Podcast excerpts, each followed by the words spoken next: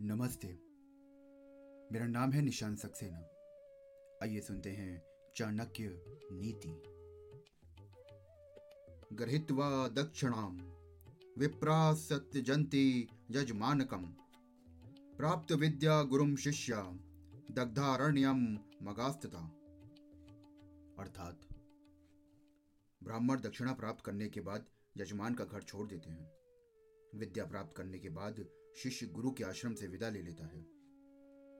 One में आग लग जाने पर वहाँ रहने वाले हिरण आदि पशु उस जंगल को छोड़कर किसी दूसरे जंगल की ओर चल देते हैं। ये श्लोक भी उस बात की पुष्टि करता है जिसे पहले कहा गया है। यदि कोई व्यक्ति किसी विशेष कार्य के कारण किसी के पास जाता है तो अपना कार्य सिद्ध हो जाने पर उसे वो स्थान छोड़ देना चाहिए। जिस प्रकार ब्राह्मण लोग यजमान के किसी कार्य की पूर्ति के बाद दक्षिणा प्राप्त हो जाने पर आशीर्वाद देकर वहाँ से चले जाते हैं। शिष्य भी विद्या की प्राप्ति के बाद गुरुकुल छोड़कर अपने अपने घर चले जाते हैं। जब किसी जंगल में आग लग जाती है तो वहाँ रहने वाले पशु भी उस जंगल को छोड़कर किसी दूसरे जंगल की खोज में चल पड़ते हैं।